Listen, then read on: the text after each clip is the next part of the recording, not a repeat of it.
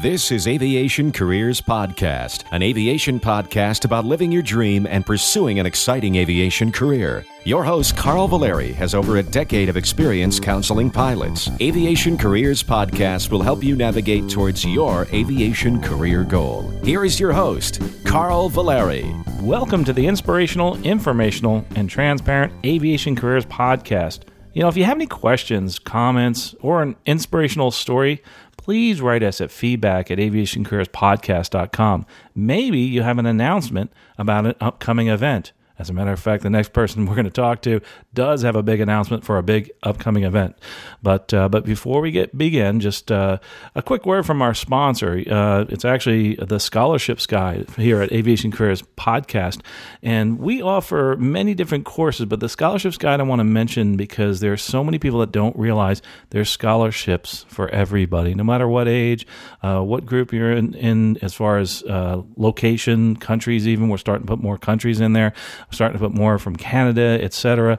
Uh, but check it out, aviationcareerspodcast.com. The courses, we're also adding courses for like interview prep. The other question I get a lot about is, you know, I look out there and you have coaching, but how about the interview preparation? We don't actually have a separate course for that right now. We're going to develop that, but it's basically the same thing. There's just a couple things that I ask you to do uh, when you get ready for the interview prep. I want to know the airline. I want to see your resume. I want to uh, look at all your social media profile, etc. So go out there and check that out.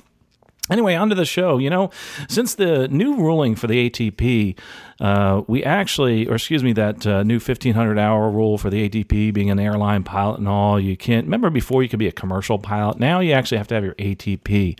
And uh, so to get to that point, to get to those 1500 hours, a lot of folks are, you know, flying jobs that aren't really w- real world IFR flying that you would find in the airlines. They're doing like banner tow and stuff like that. Um, but that doesn't really directly translate into the flying world as an airline pilot. So uh, I'm seeing this often within my coaching is that I need to help people move into that realm. And usually, what I tell them to do is jump into a simulator and get up there and, and get in the real world and do some flying. Well, real world flying is usually in the airplane, but as you'll find out, that's not totally true. Simulators have really made a huge jump forward. So we're having this issue and, and we're trying to solve this. And, and one of the ways we can do that is really hitting the simulators hard, procedures, etc. Tell you what, when I went to the airlines, I actually, because I knew I was going to be flying in Mexico, we were the largest carrier in Mexico, U.S. carrier in Mexico. So I had to get used to all these DME ARCs. So what I did is I went to the simulator at the school I was working for. One of the benefits of being at working at school, they give you free sim time, and I did DME ARCs and I got ready for my training. And man, I just did a great job in the training because of the fact that I really, you know, prepared for it. But you know, simulators are something that I, I know a little bit about. I know about the big simulators. I know about simulators that uh, we have at the schools, the Redbirds, and things like that. I'm really starting to get into them more as far as from a teaching aspect from the person that's running the sim. Uh, again, it's been years because nowadays it's really changed. But you know, to discuss simulators and the benefits that many enthusiasts receive from the use of simulators is Evan Ryder. He's a he's a co-founder of Flight Sim Expo. And this is a really successful sim expo. It's for both the enthusiast, but also for the pilot, for the person that's the hobbyist, and also for the professional pilot. You know, you're, you're going to find, as like I have from doing some research on the Flight Sim Expo, that simulators really truly have come a long way. Hey, uh, Evan, welcome to Aviation Careers Podcast. It's awesome having you on, man. Well, thanks so much for having me, Carl. Hey, you know, uh, we met up actually at Sun and Fun, and uh, like, hey, let's get together and uh, have you on the podcast. Uh, I looked at the Flight Sim Expo, and it's like, I think uh, some people's perception it's it's all about gaming, and no, this is this is uh, some really serious enthusiasts, but also a lot of professionals out there, aren't there? Absolutely, yeah. And a lot of people we're seeing more and more who are realizing what a value add this is to their training, whether it be for just a private license or an instrument rating, or if they're looking to go professional one day, like you said. Well, before we talk about the expo, Evan, I know that you are an avid aviator, both from the simulator side, but also uh, flying airplanes. So uh, tell us a little bit about your background. I mean, you, you are truly a passionate aviator. Yeah, that's that's absolutely right. Maybe too much so, if there can be such a thing. Never. Uh, so yeah, I, I agree. Uh, simulation has kind of uh, been a big part of my life now for the past, I'm going to say, 15 years, and has really changed uh, the direction of where things went for me. Go back to 2014, so almost exactly five years ago now. I'm working an office job. Funnily enough, where where office building was, we actually looked out on a small GA airport, and so most of the time I was just looking out the window, watching Cessnas take off and land. And you know, it's quite the inspiration when you're sitting there doing that. At the time, I had a private license, I had a business degree, and was working a relatively good job. But you know, it just isn't the same as flying. And so many nights and so many days that I had in the simulator at home, whether it be uh, operating a Beechcraft Baron and doing some slant alpha IFR work, or whether it was you know flying a 737 around on VATSIM and just enjoying and thinking about the lifestyle, could be kind of all that together pushed me into the decision I made back in 2014 to quit my job, move halfway across the country, go out and get a commercial license, and you know five years later here i am on the right seat of an embraer 175 so it's been quite a, an interesting couple of years and simulation not only to play a big factor in the training and getting myself to this point but it was probably the impetus for actually pushing over that leap and making the switch from being in business and kind of working an office job to being able to do something i really am passionate about and love so the simulation actually is what uh, made you get your start. And interestingly enough, um, my start was in models, but also simulators. Back in the, and this is going back a while, back in the 80s, the late 80s, it was all monochrome screens, and you could do a, a Microsoft Flight Simulator was brand new. It was really cool stuff, but compared to today, it sure it sure is different. But I loved it back then, and uh, and that's what happened. Someone said, "Hey man, you can actually fly one of those things." I was like, no, not me. And that's how, how I got into it. It's, it's kind of cool because you're seeing more and more people get into this because of the fact that there are flight sims out there. Um, one of the things though is that there's, there's many different aspects to this. So there's, there's the enthusiast who's the, the sim enthusiast. There's the person who's the the enthusiast as far as flying airplanes, and then there's the professional. And I think the really cool thing is that it hits on all three. I mean, you meet people in all different realms, don't you? Yeah, absolutely, and it's it's kind of a progression. So you see a lot of people that do what I did when they're in high school or they're in college, and they might. I remember back when I was in first year college, I would literally like start a flight, leave it at cruise, go do a couple classes, come back and land. And it was just like that was kind of a neat thing to do. And you'd try to recreate a real world flight and you'd listen to live atc and take off exactly when it did and just totally nerd out. And then you know that kind of transitions into now this became a tool for me to use when i was getting my private license and then later on the commercial and the instrument rating. And today you know i like to think that i'm able to give back a little bit to the community that was so helpful to me and help to continue to build those networks and connections between people just exactly like what you're doing well, thanks, and I, I think it's terrific that you're doing that, and, and uh, we really appreciate that. Um, you know, let's go back to the airline training, and uh, and then we'll talk a little bit about uh, your event that you have coming up. You know, I, am not sure if you're privy to this, if you're in the training aspect of it, but we are having uh, issues in airline training with basic instrument skills, and we had this back uh, in the 90s, the late 90s, 2000s, that area where we were hiring people so quickly that people couldn't do climbs, descends, turns, mm-hmm. intercepting, tracking, that type of thing. Have you uh, seen any of this at the, say, the airline that you work for?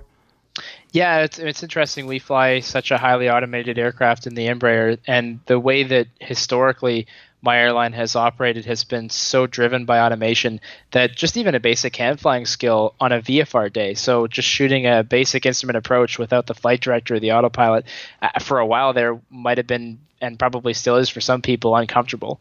And we're slowly starting to realize that if we don't hand fly the airplane a little bit more often than we had been, there's going to be problems down the line when something doesn't work or the autopilot is MEL'd or you need to take control in a say TCAS RA type situation.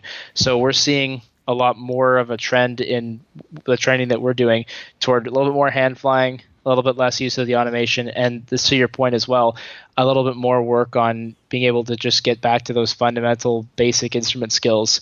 I think the other one that's a challenge for a lot of people too, especially folks who came up with training, maybe not so much in the like ATP world where everything is brand new, but if you did your training like me in a 1970s Cessna, you've only had six packs your whole hmm. life. so, you know, six pack gauges going from that to a MCDU or a FMS or whatever you want to call it into a full glass cockpit, you know, that's a hugely different style of flying. You know, I'm glad you brought that up because that is a tough transition. It seems like going from an electronic flight display over to, you know, a six pack sometimes is a little bit easier. It seems that transition. Um, but um, that kind of leads me into my next point where people are having issues transi- transitioning from a six pack, you know, to the glass. And I'm not talking pilots that have just a thousand or two thousand hours. There are people with thousands of hours out there that are having issues with a transition. When we transitioned at the airline I was at to glass, boy, there was a lot of a lot of angst, and there were some people that actually didn't make it through that training. But with having a simulator and having the ability to actually practice as much as you can in the glass, I think that really would have benefited the person uh, that is looking to move into that on a professional level, but but also uh, the hobbyist. Or the, by the hobbyist, I mean the person that's flying, you know, recreationally as a pilot, like they have their instrument rating or they're a private pilot. Another point that you made, I think that's really important is, uh, and we're going to get into this, is that the simulators are not just for instrument flying these days. It's it's also for VFR, isn't it? Yeah, I mean certainly. I think just just to touch on the the FMS piece and the the workload piece that you just talked about, you know, whether it's IFR, VFR, whatever the conditions are, if you're say you know flying a flight on VATSIM or PilotEdge, which are the big online aviation networks where you are probably flying into a busy event, there are going to be hundreds of airplanes around you. There's going to be 20 or 30 air traffic controllers you're going to talk to in a short period of time. You know from flying uh, professionally, what we do takes two people, takes a heck of a lot of training, and takes a very large amount of technology. We're asking people who don't have any of those things to be able to operate an advanced airliner by themselves single pilot in this really high demand workload environment. So I don't even think it matters what the conditions are outside and it doesn't matter what you're flying. Just being able to do that, even if you're flying a 172 on a weekend basis, that type of experience dealing with busy frequencies with realistic controllers who are demanding descend via and speed restrictions and all those things we see every day in real life, I think that benefits you tremendously as a pilot, uh, even if you're just out there putting around on a VFR day or you're going to go up in a 172 and do some stalls. I think those are all great points. I'm glad you brought those up because you know the simulators that we have these days the VATSIM that you're talking about uh, air traffic control simulators um, you mentioned another term a TCAS-RA and for the new people that's a uh, it's, it's, a terrain collision avoidance traffic and collision avoidance software and the RA means that's a resolution advisory and that's when we actually have to hand fly the plane that says we have a conflict or we're about to hit somebody basically and we have to maneuver. Some people uh, don't get to do that very often thank God we don't get to do it too often. We do those in the simulators at work but you can also do those in the simulator at home. There's many different types of simulators out there, different budgets, etc. But I tell you what, I always keep saying on this podcast that you need to get out there and do some sim training, whether it's on your own at a flight school, etc. But personally, I I am not one that has a vast amount of knowledge on the personal simulators. And I'm starting to learn about those things and trying to bring forth those to some of my audience here. And that's another reason I'm bringing Evan here. But there's something that Evan brought up, and there's this really cool thing that I is kind of somewhat intimidating. So I'm going to have Evan kind of to make me relax. There's a thing called the Flight Sim Expo, which Evan was a big part of putting that together. He's one of the co-founders, and uh, and this is something that I was kind of looking at going to, but it's like, is some newbie like me going to be welcome at this type of an event?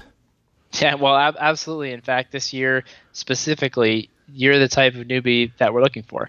We've made a real push this year in trying to bring this technology and bring this sort of thinking to GA pilots, to student pilots, or just to regular enthusiasts.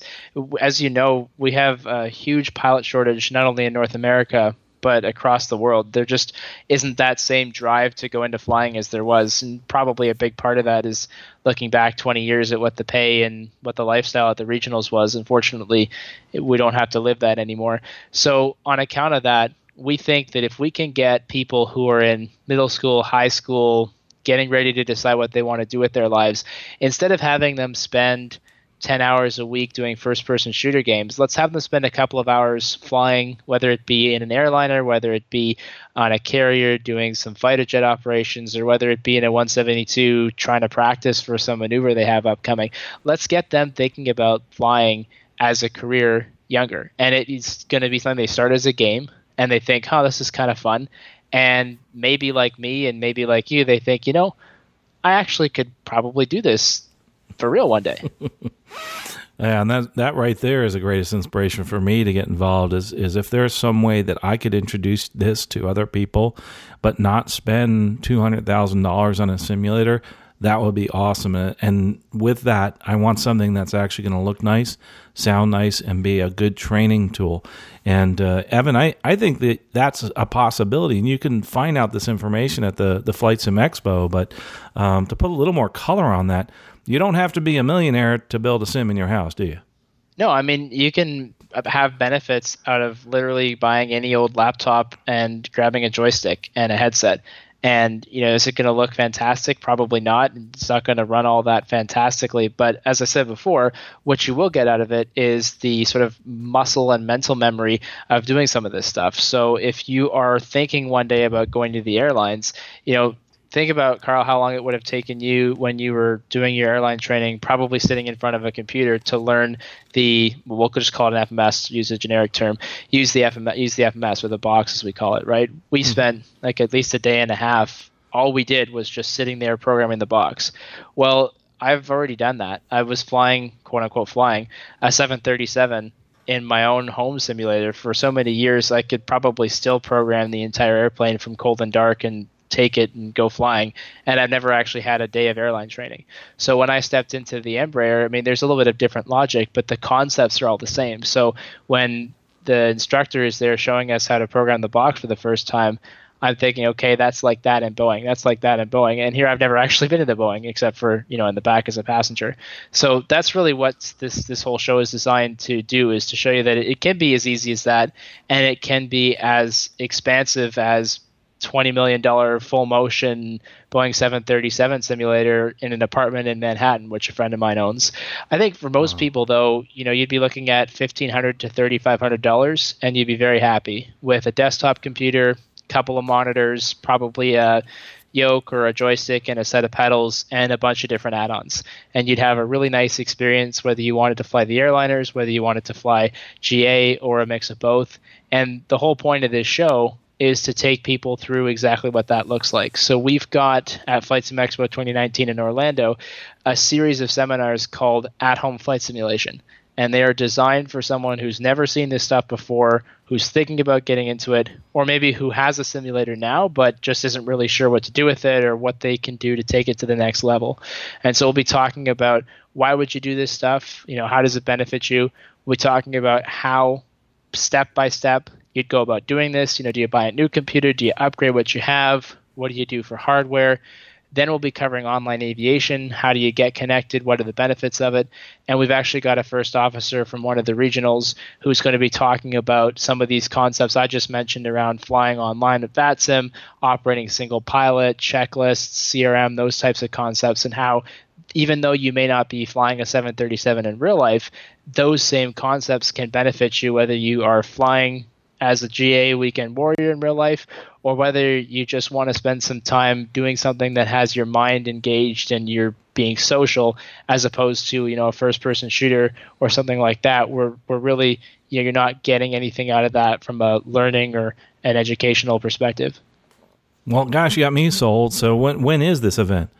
June 7th, 8th, and 9th, Renaissance Orlando, just located near SeaWorld there in you know Orlando, which is obviously one of the best places mm. in the mm-hmm. US to visit. So much to do there. Whether you're just going to be hanging around the conference, you've got just across the street International Drive where we can see every possible type of attraction from 3D and IMAX movies to climbing walls, everything else you can imagine between. Of course, you've got Disney World, Universal, some of the shopping in the country. I mean, there's stuff for everyone. So if uh, so, this isn't your first year. If you're someone that's on the say the West Coast, do you have also expos over there? Yeah, this is our second year. So we did our first one uh, almost a year ago now in Las Vegas. That was our inaugural event. We had 1,100 people attend, which is fantastic to see that level of support from the community here in the United States. And this will be the second one in Orlando. And this whole event is driven around community feedback. So Orlando was voted by our past attendees and by folks on social media as the location for this year's event. We did a similar poll just a couple of months ago now trying to determine 2020 and i'm in the process of visiting some sites both on the west coast and in the midwest as well. So we'll see where we end up in 2020 but we would encourage people to try to make the trip as best they can. You know it's it's probably not the kind of event where you want to say i'll just wait for it to come to me. There's only so many cities we can do this in just because of some economic factors, you need to look for a big, you know, big sort of convention tourist town. So Orlando, Vegas, you know, those are the kinds of places we're going to see. So we would encourage people. We have folks coming from around the world. We have exhibitors coming from China, from Europe, from Asia, South America. So you have all these sponsors and all these exhibitors who are coming out and making the trip. And yeah, I mean, I recognize flying can be expensive depending on where you're coming from, but there's so many options now, so many low costs. We really encourage people from wherever they are in the country to make the trip. And for those who can't, there will be lots of opportunity to see the content online. There'll be video, streaming, all that kind of stuff going on as well. So there's really no excuse not to be involved. Well, hopefully I'll be involved. I, I, definitely want to show up as media, but you have some amazing sponsors there. For the person that's uh, actually in training now, you'll you'll hear some of these. Uh, Redbird, Gleim is there. Uh, we have uh, you know Elite Simulators, a lot of different other training organizations, NATCA, the National Air Traffic Controllers Association. All these folks are out there, and they're sponsors, and some are exhibitors, some are uh, media sponsors like LiveATC.net and our friends over there. There are just so many folks that are involved in this, and hats off to you for putting this together. I think this is this is really really cool. It's and this is the type of event that I'm really excited about because it it kind of turns the tide on thinking too from somebody like myself who is into the, the professional aviation and, and moving people towards career goals in professional aviation. And, uh, and this is something that I can highly recommend. Uh, if anybody's in the Orlando area or can get to Orlando, definitely uh, check it out. So, uh, oh, and how much would it be to actually get in? Do you have a, a price on the tickets to get in? yeah, registration's open right now at www.flightsimexpo.com. It's $70 for the weekend. That includes a conference goodie bag with a whole bunch of discounts. It includes free drinks and appetizers during our social on Saturday night, free coffee in the mornings, and on top of that, you also get a free six month membership to the EAA. Experimental Aircraft Association, which is really exciting because that means if you're thinking Oshkosh, you get the benefit of being a member when you go, along with access to like 300 museums, and I think there's six editions of their magazine that you get all for free, all included with your Flight Sim Expo registration. So when you talk about training organizations, we're excited to announce that EAA is going to be there. Just as of yesterday, we confirmed that Robert Jex, who was also down at Sun and Fun in Orlando, there, head of the FAA safety team in Orlando, is doing a wings presentation. So for pilots who are part of the Wings program looking to get credits, you can do that at Flight Sim Expo now, all included in that same registration rate, and uh, obviously a whole lot more. And hopefully you see me there. Grab me if you see my, my aviation careers podcast, or I may even be doing it for Sun and Fun Radio. I'm not sure yet. And that if that's true, I'll be there in the orange shirt. Hard to miss.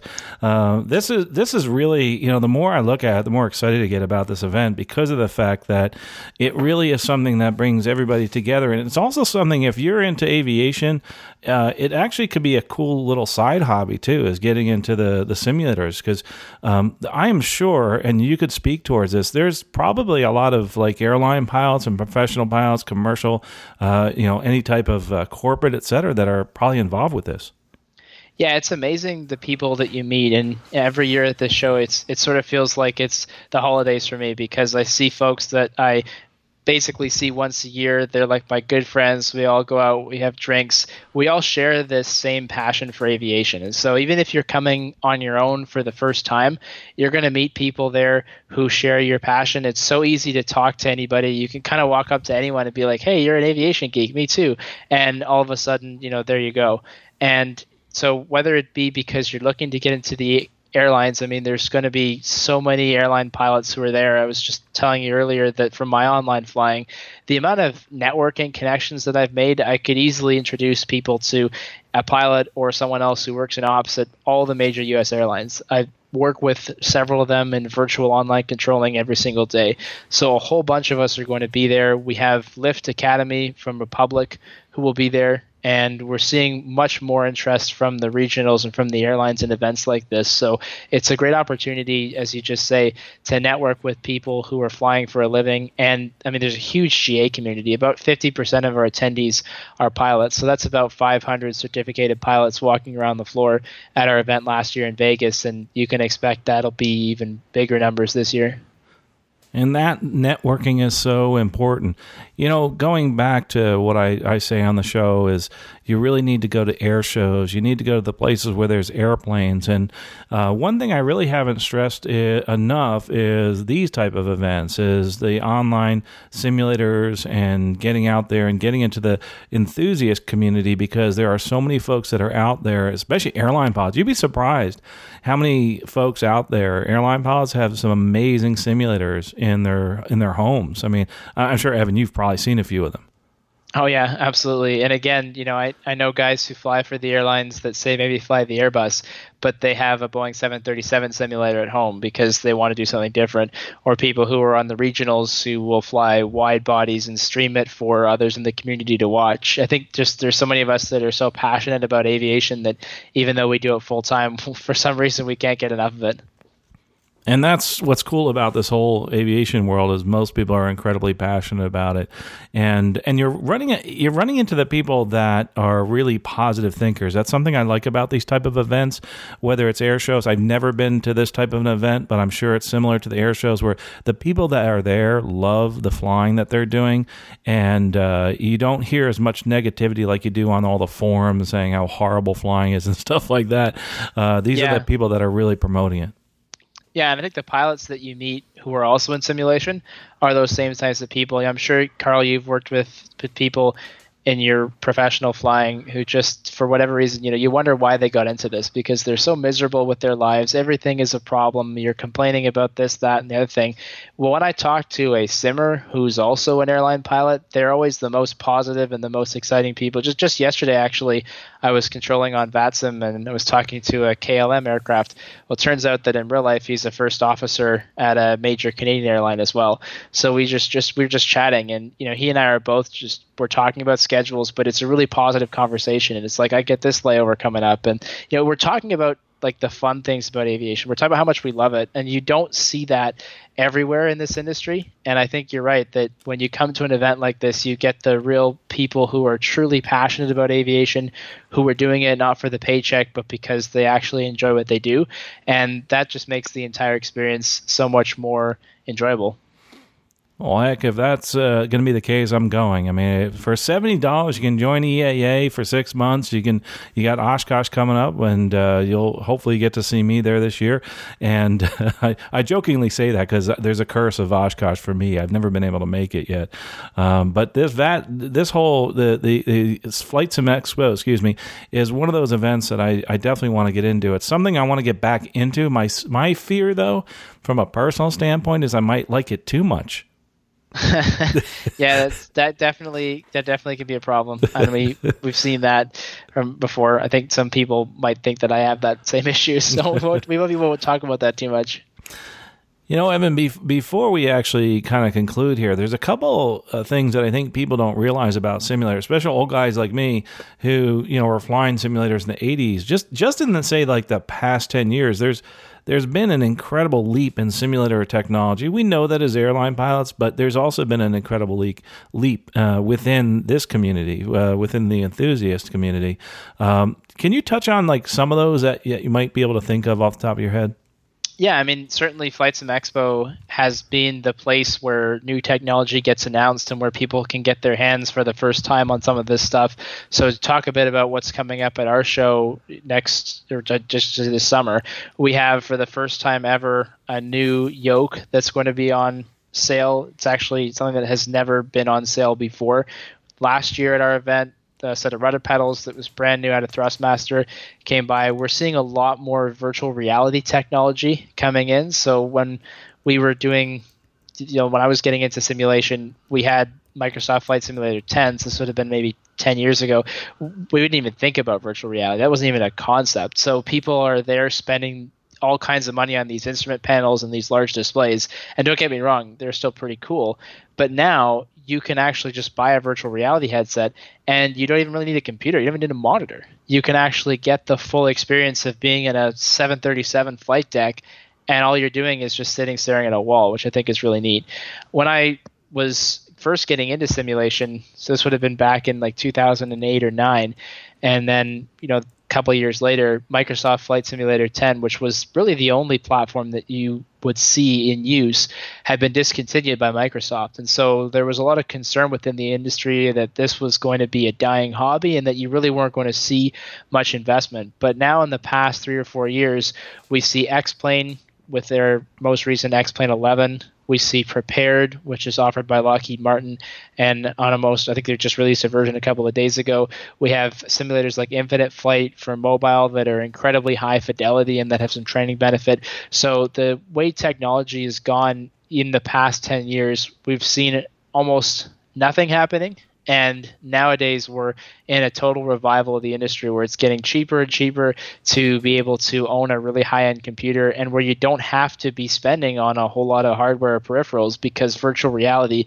is taking over. And I actually tried a VR headset for the first time, not at my own show because I was too busy, but at one of these shows in the UK in October of last year, and it's absolutely incredible. I mean, when you go from looking at a computer screen where you can't necessarily see in your periphery to being able to just turn your head and you can look out the left window, it just makes such a difference when you're flying VFR close traffic or you want to shoot a visual approach from a downwind. It's a totally different experience. And as I said, you don't necessarily need to be worried about panels and about hardware because you can actually get that same experience just by looking at it.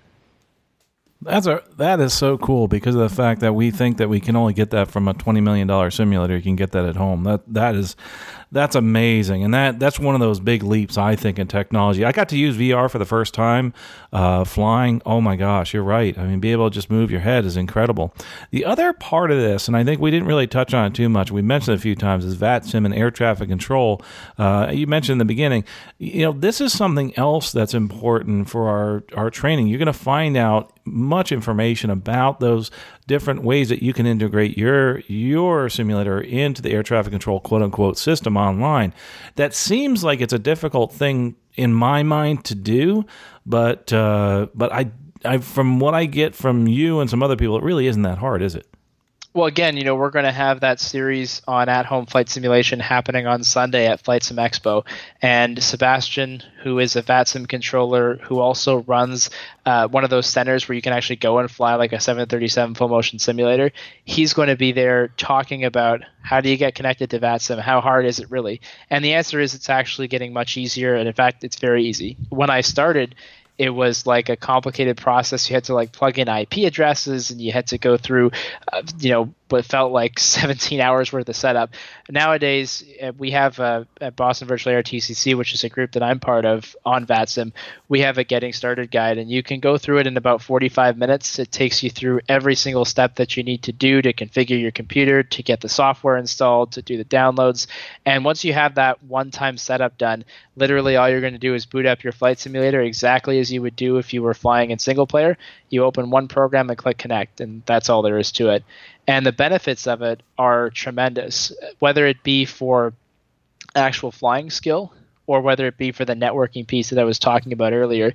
In terms of flying, it's the difference between you getting into a simulator, say at your local FBO or flight school, and the instructors behind you not using proper phraseology and telling you exactly what you're expecting versus you're on an online world where there's other people, they make mistakes, they are talking to other airplanes at the same time as they're talking to you, maybe you've asked them for a hold clearance, but unlike the instructor's hold clearance, midway through they have to change it because there's traffic, or you get a climb or a descent, or the controller's talking to you about this or that. It's the real world as opposed to a sterile world of a flight school. And then again, the other piece to it for people who wanted to get in the industry or even just for private pilots is the networking. I mean, most of the friends that I have now in various cities across the US are people that I've met through flight simulation and through online aviation. We have like five or six of us are coming over to my apartment and we're all going to control live in an event in a couple of weeks. And one guy's coming from South Carolina, one guy's coming from Detroit, one guy's coming from Denver. You know, travel benefits help, of course, but it's just really neat when you especially with the jobs that we're in, where I can basically fly to a city and I'm on a layover and I'm like, hey man, you in town today? Let's grab a beer. You know, there's so many interesting networking opportunities you get. So, especially if you're looking to go into a career in aviation, you'll find that you're flying around or controlling on VATSIM or PilotEdge or one of the other networks, and way more people than you might think are professionals in the industry for someone who's working their way up in the industry right now and they're looking at the new rules about uh, staying current, say they're the, that person that actually is flying uh, the banner tow, is building hours, but they also want to be IFR current. I know some of the rules have changed. Is there going to be something there that uh, at the event that'll explain to me uh, about using the ATDs and whether I can set something like that up at my house, et cetera? Am I going to learn that? Yeah, I think you'll be able to, to be a great question to ask Robert Jex, who's putting on that FAA Wing seminar on Sunday afternoon. He deals with, he's been involved with flight training in Central Florida now for over 20 years. Formerly was a commanding officer in the Navy, so he'd be able to certainly talk to a lot of that. And then there'll be a number of exhibitors there. So Redbird, as you already mentioned, Elite are a couple of names that come to mind for people who span both the professional flight training avenue as well as offering stuff for the individual enthusiast groups. So they can certainly talk about some of the benefits of getting an ATD that's a level, whatever it is, I forget the four levels of them now, but the ones that you can actually count towards your training, account towards your currency, and then the ones that are more based on proficiency but not necessarily loggable. And it's funny because, as I said before, uh, my view is that you actually get more value out of flying a 737 at home in Prepar3D or X-Plane on VATSIM than I think you do if you go to your local FBO and you get into a 172 Redbird simulator and all you do is look at the inside of a cloud for an hour. I just don't see that as being valuable because it doesn't feel like the airplane. You don't get the same experience of being tossed around in IMC. You're not really able to deal with icing because you can't see the wings. That that's not what we're trying to teach in simulators. What we're trying to teach in simulators is how do I read an instrument approach plate and actually fly it? How do I deal with air traffic control interrupting me in the middle of trying to count out my minute in my hold? Those are the types of things that we can benefit from. And so, one of the other things that myself and Phil, who's the co founder of Flight Sim Expo, are working on kind of behind the scenes is to bring more people from the FAA and bring more people in training to come out to these events and say, look, guys, the Redbird sims that are in the in the FBOs, those are wonderful and great that those can be logged, but it's time for us to start thinking about at home flight simulators as something that can be loggable as well. And we actually are starting to see the FAA at least talk about that a little bit more. They did an article in one of their safety magazines a couple, I think it was about a year ago now, that talked a lot about PilotEdge and X Plane and different simulators that you can use at home. And the message from the FAA is starting to be yeah, you can't log it, but in terms of your proficiency, in terms of your training, and maybe not necessarily the legal version of currency, but how often you're thinking about this stuff, the at home simulator is becoming much more prevalent in the FAA's writing. So we think that there's going to be a more of a shift toward supporting that in the future. We'll see what that looks like, but certainly we're seeing the FAA get a lot more interested in this event, and we're excited to see that the FAA is going to be involved again this year. Well, Evan, you truly are a trailblazer as far as that's concerned, and what you're doing with the the Flight Sim Expo and everything else in the simulator training environment, uh, and just keeping us proficient Uh, you know, I know for myself, I have hundreds of hours in simulators that I've never logged, and it's made me a better pilot. Period. Uh, and you're going to find out more about that, especially at the Flight Sim Expo. But if you can't go there and you want to find out more, there's ways to do that. Of course, there's FlightSimExpo.com, but they have some really a, a cool YouTube channel, and I think there might be a few of those things that might be uh, online that you'll be able to watch. Is that true, uh, Evan?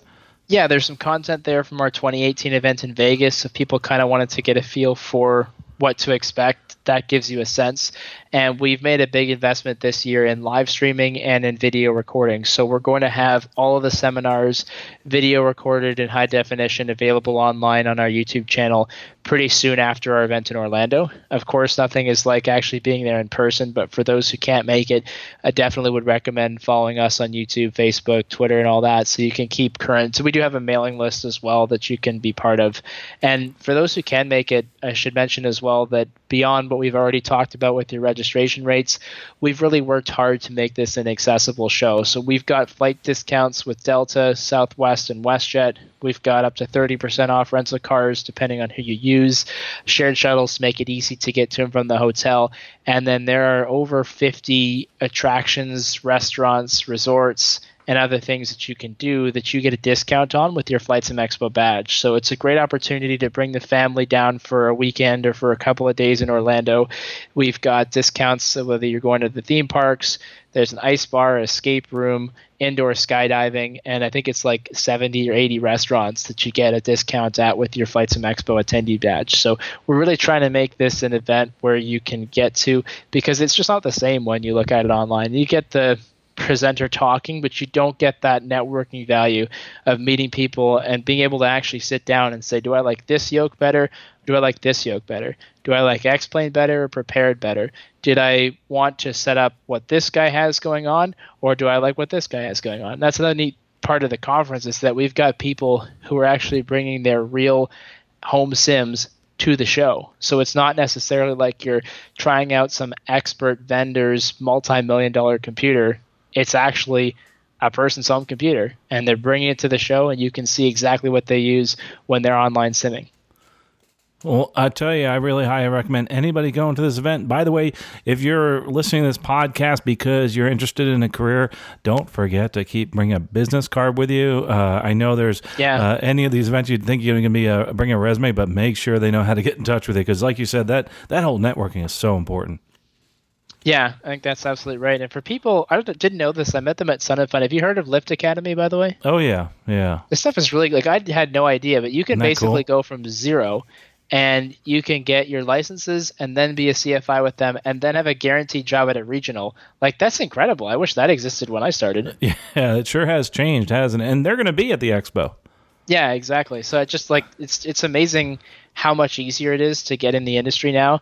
I mean, it probably Carl was the same for you, but I had to go fly Navajos and King Airs up in the bush for a while to get enough hours and to get enough experience where the airlines would be interested. And I just was talking to a friend of mine, again, who I know through flight simulation, who is on flying a Dash 8 for a Canadian regional and has 250 hours.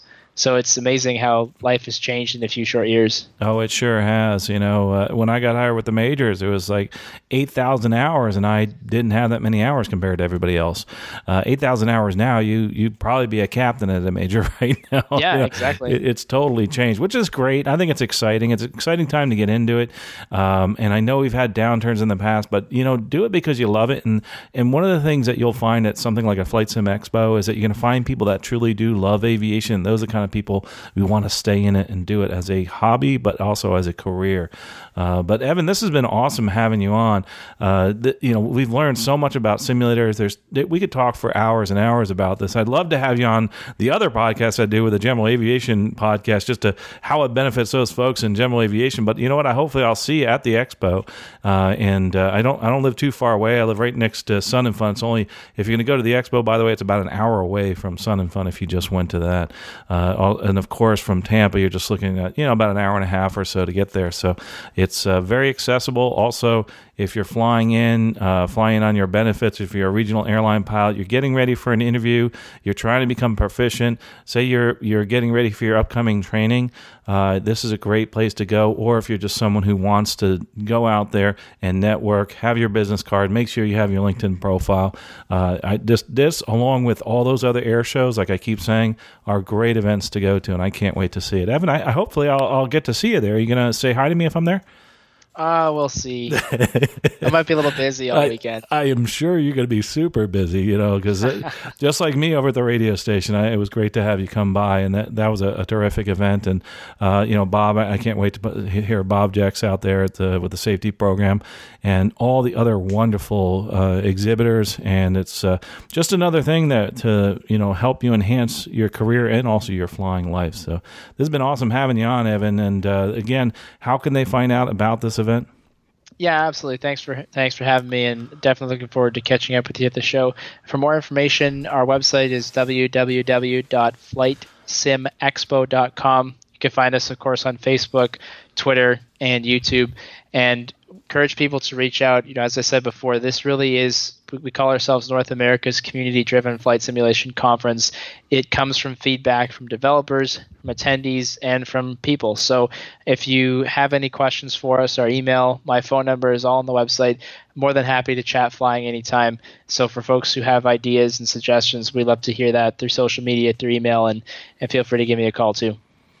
Evan, it's been great having you on, man. It's been awesome talking about aviation. And next time we'll have you on, just talk about the industry uh, where you are and uh, how things have changed, and uh, and just in general. But uh, one of the things I'd like uh, you, the listener, to do right now is is think about what you can do with a simulator, or just uh, what you could do learning a little bit more about air traffic control through VATSIM.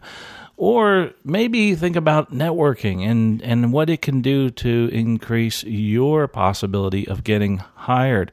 But when you're done with this, what I want you to do is go out there and do something today to move forward in your career. And, and what that might be is just clicking on some of the links that we have here in the show notes. It's going out and talking to your friends. Hey, do you know much about simulators? But but do something now. Do something today to move forward in your career. Well, folks, we'll talk to you next episode and safe flying. You have been listening to Aviation Careers Podcast, an aviation podcast about living your dream and pursuing an exciting aviation career. This aviation podcast is produced by the Valeri Aviation Corporation. Although host or guests may receive compensation for products and services discussed in this podcast, compensation never influences our opinion. Before purchasing any product or service, you should always do your own research. Music by Billy Wheeler. All rights reserved.